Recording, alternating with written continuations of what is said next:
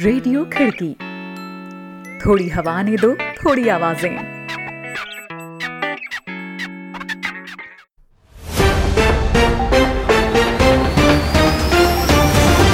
आज 10 जुलाई, दिन शुक्रवार, खिड़की इंटरनेशनल बुलेटिन में अभिवादन स्वीकार करें अभिनव श्रीवास्तव का।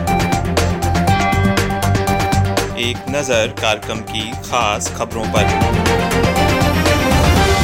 भारतीय मीडिया में प्रधानमंत्री ओली के अपमान पर नेपाल में भारी गुस्सा, भारतीय न्यूज़ चैनलों के प्रसारण पर सख्ती। अमेरिकी सुप्रीम कोर्ट का फैसला, राष्ट्रपति पद के चलते ट्रंप को वित्तीय अनियमितताओं की जाँच से नहीं मिलेगी छूट। चीनी कम्युनिस्ट पार्टी के तीन वरिष्ठ अधिकारी नहीं कर पाएँगे अमेरिका में प्रवेश, अमेरिका ने लगाई रोक। रहेंगी दुनिया भर की और भी अहम खबरें तो बने रहें बुलेटिन में अभिनव श्रीवास्तव के साथ।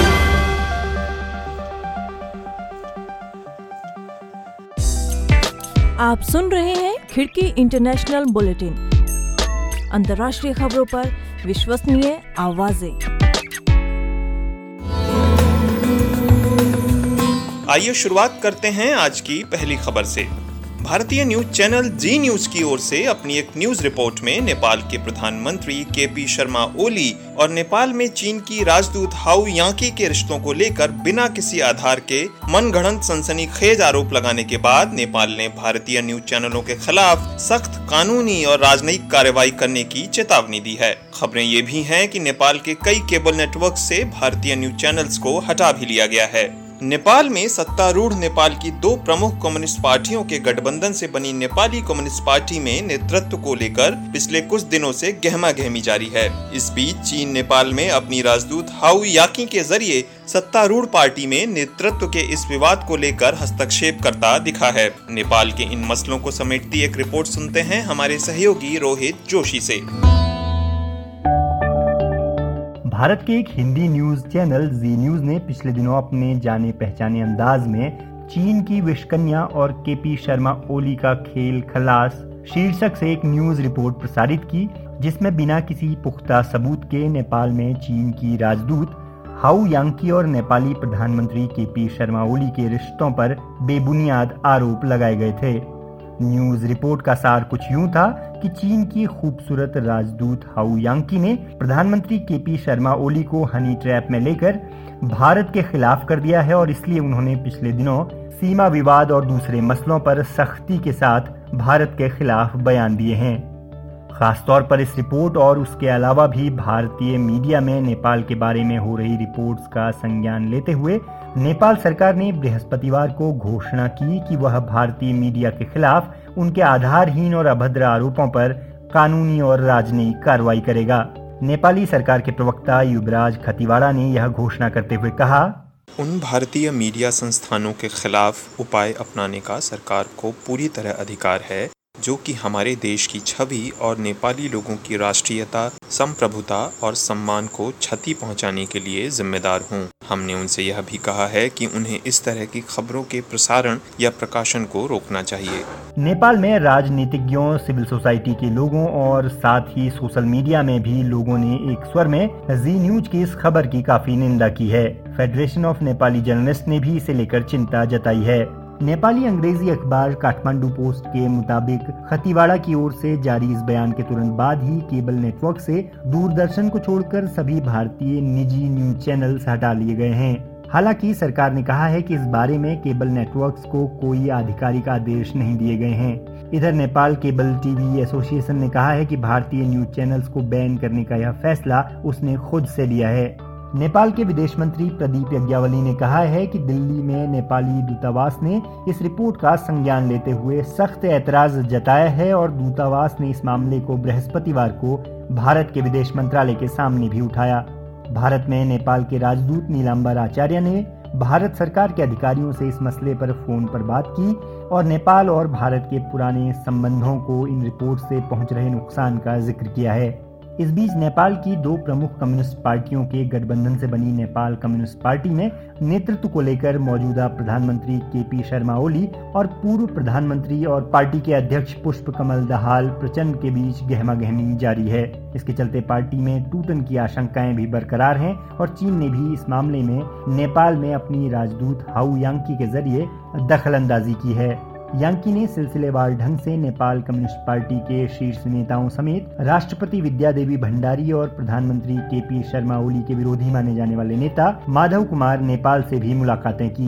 नेपाली अखबारों में प्रकाशित आलेखों में और नेपाल के कई राजनीतिक समूहों में इन मुलाकातों को नेपाल की राजनीति में गैर ज़रूरी दखलंदाजी के तौर पर देखा जा रहा है। खबरें यह भी हैं कि इसके विरोध में कुछ छात्रों ने प्रदर्शन भी किए हैं।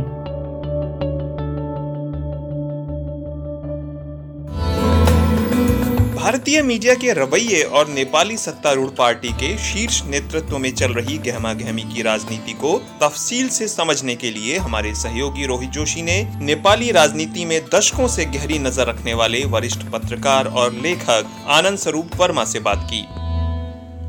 अभी की जो घटना है, वो तो बहुत ही शर्मनाक है। पता नहीं आपने वो रिपोर्ट देखी कि नहीं? जो भी ने जारी किया था और जिसमें नेपाल के प्रधानमंत्री ओली को बहुत ही गंदे ढंग से चित्रित किया है। और नेपाल के प्रधानमंत्री को ही नहीं बल्कि नेपाल में जो चीनी राजदूत हैं उनकी गरिमा को भी चोट पहुँचाने वाली वो रिपोर्ट है।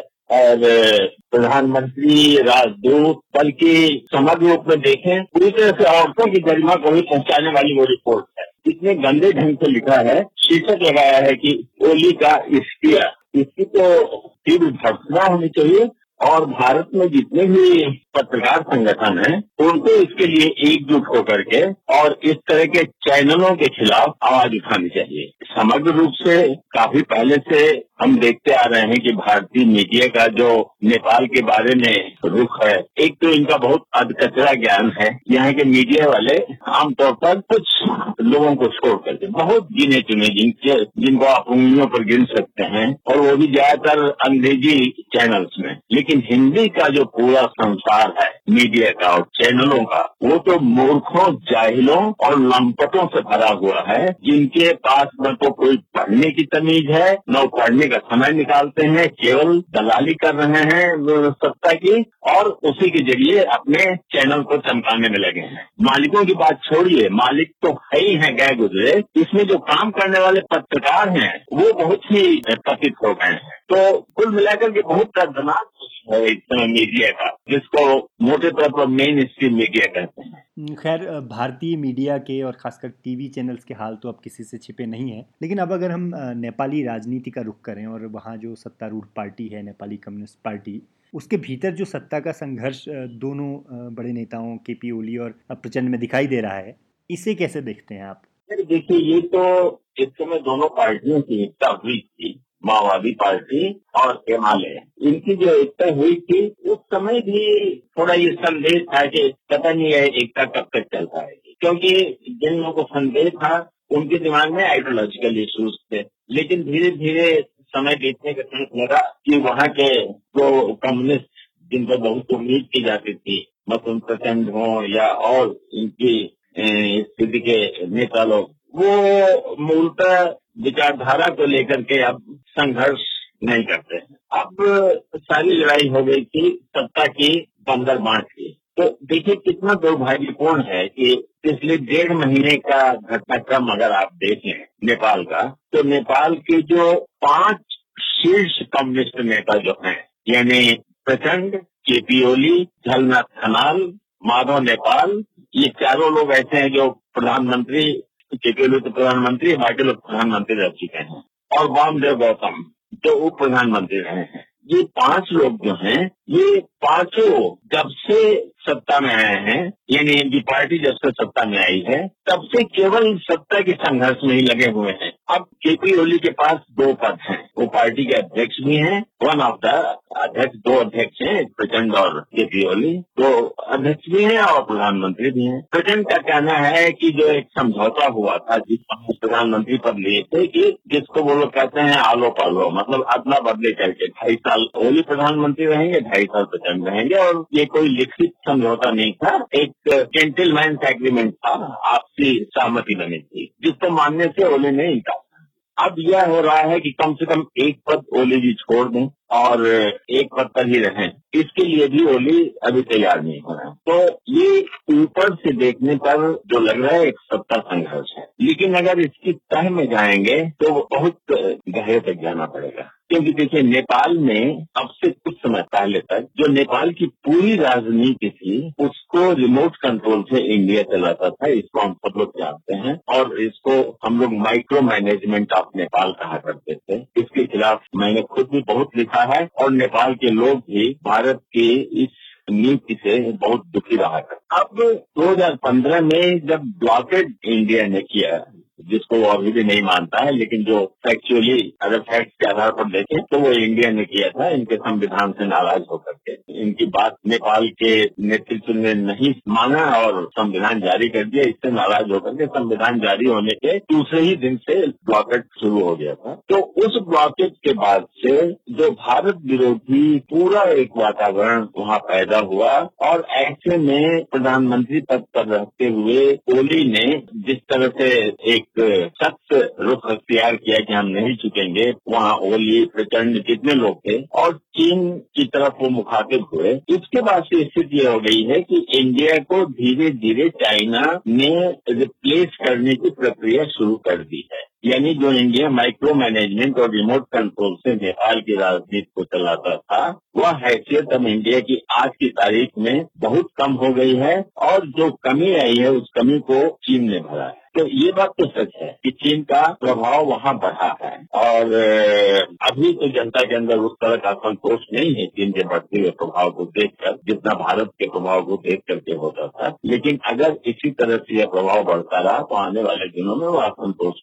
तो नेपाल आज केवल भारत और चीन की प्रतिद्वंदिता का अखाड़ा नहीं है, बल्कि अमेरिका भी उसमें प्रवेश कर चुका है। और ये मैं इसलिए कह रहा हूँ कि इंडो पैसिफिक स्ट्रेटेजी जो अमेरिका ने तैयार की है, उसमें वह नेपाल को शामिल करना चाहता है और नेपाल के विदेश मंत्री प्रदीप ग्यावाली ने कम से कम तीन मौकों पर ऐसा कहा है कि हम इंडो पैसिफिक स्ट्रेटेजी के साथ नहीं हैं। उनके इस कहने के बावजूद 2019 में अमेरिका के रक्षा मंत्रालय ने जो रिपोर्ट प्रकाशित की है, उसमें उसने साफ़ लिखा है कि नेपाल हमारी स्ट्रेटेजी का एक हिस्सा बन रहा है। बन चुका है नहीं, बन रहा है। तो देख लीजिए, क्योंकि Nepal belt and road initiative जो चाइना का है, उसके साथ है। अमेरिका नेपाल को चाइना के प्रभाव से बाहर खींचना चाहता है और इसलिए वो उसको इंडो पैसिफिक स्ट्रेटेजी के अंतर्गत लाना चाहता है, जिससे नेपाल बच रहा है। तो ये एक अजीब तरह की वहाँ पर एक लड़ाई चल रही है। इसको अच्छी तरह समझने के लिए नेपाल में जो कुछ हो रहा है, उसको जब तक आप एक ग्लोबल पर्सपेक्टिव में नहीं देखेंगे, तब तक उसको नहीं समझ पाएँगे। क्योंकि मामला सपा पर केवल है कि फला प्रधानमंत्री बन जाए या फला प्रधानमंत्री बन जाए, इसकी छीना झपटी हो रही है। ओली और प्रचंड के बीच का विवाद जो अब सतह पर दिखाई दे रहा है इसमें चीन का क्या रवैया दिख रहा है? चीनी राजदूत जो हैं उन्होंने नेपाल के महत्वपूर्ण नेताओं से मुलाकात की है और इस तरह से माना जा रहा है कि जैसे चीन नहीं चाहता कि नेपाल कम्युनिस्ट पार्टी में टूटन हो। हमें इस बात की तो जानकारी नहीं है कि चीन की राजदूत ने क्या बात की है क्या कहीं कोई जानकारी ये बाहर आई है। नहीं इसका आधार यही है कि चीन के महत्वपूर्ण नेताओं से वो लगातार मिल रही है। ये जानकारी तो है वो तो क्योंकि दो ही पड़ोसी देश हैं, भारत है, चीन है तो कभी भारत के राजदूत लगातार मिलते रहते थे चीन के राजदूत लगातार मिलती रहती हैं। अगर आप पूछेंगे, जवाब यही मिलेगा कि हम नेपाल को एक स्थिर और संपन्न राष्ट्र देखना चाहते हैं।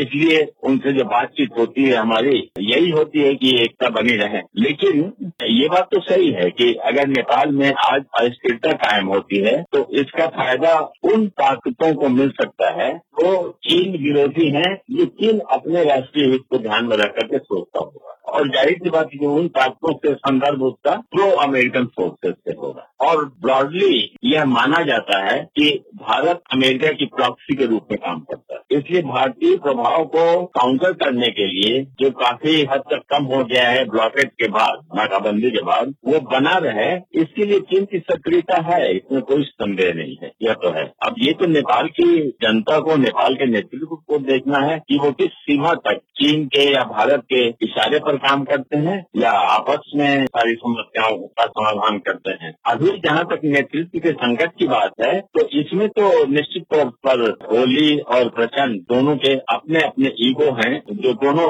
कहीं से भी छुपने को तैयार नहीं हो रहे हैं।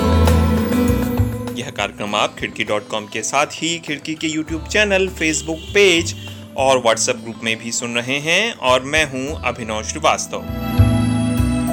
अमेरिका की सर्वोच्च अदालत ने अपने एक फैसले में राष्ट्रपति डोनाल्ड ट्रंप के उस तर्क को खारिज कर दिया है, जिसके मुताबिक वह ये समझते हैं कि पद पर बने रहने के दौरान उनको किसी भी तरह की जाँच से छूट मिली हुई है। अदालत ने यह निर्णय न्यूयॉर्क के एक अभियोजक साइरस वेंस की याचिका पर सुनवाई करते हुए दिया, जिसमें उसने राष्ट्रपति ट्रंप के वित्तीय लेन देन की जाँच के लिए दस्तावेज़ हासिल करने की मांग की थी। सुप्रीम कोर्ट ने मैनहेटन के डिस्ट्रिक्ट अटॉर्नी को जाँच की अनुमति दे दी है। हालाँकि अदालत ने ये भी कहा है कि ट्रंप के टैक्स संबंधी कागजात या जानकारी कांग्रेस के साथ साझा नहीं किए जाएँगे और न ही सार्वजनिक किए जा सकेंगे। ट्रंप रिचर्ड निक्सन के बाद पहले अमेरिकी राष्ट्रपति हैं, जिन्होंने अपने टैक्स रिटर्न की जानकारी सार्वजनिक नहीं की है। अब न्यूयॉर्क के डिस्ट्रिक्ट कोर्ट की ग्रैंड जूरी जाँच जारी रख सकेगी। बता दें की डोनाल्ड ट्रंप के खिलाफ दो पॉर्न स्टार को पैसे भुगतान करने के आरोप में भी जाँच चल रही है। आरोप है कि उन्होंने दो महिलाओं से अपने अफेयर का भेद छुपाए रखने को भुगतान किया है। इस मामले पर प्रतिनिधि सभा की स्पीकर और डेमोक्रेट नेता नैन्सी पेलोसी ने कहा है कि यह अमेरिका के राष्ट्रपति के लिए अच्छी स्थिति नहीं है। वहीं डोनाल्ड ट्रंप ने इसे विपक्ष की ओर से उनके खिलाफ चलाया जा रहा छल से भरा दुष्प्रचार और अफवाहों के माध्यम से उनका राजनीतिक शिकार करने की चाल करार दिया है। उन्होंने कहा है कि पहले भी ओबामा और जो बिडेन उनके चुनाव अभियानों की जासूसी करवा चुके हैं। उन्होंने कहा कि यह हमारे देश के इतिहास का सबसे बड़ा राजनीतिक अपराध है।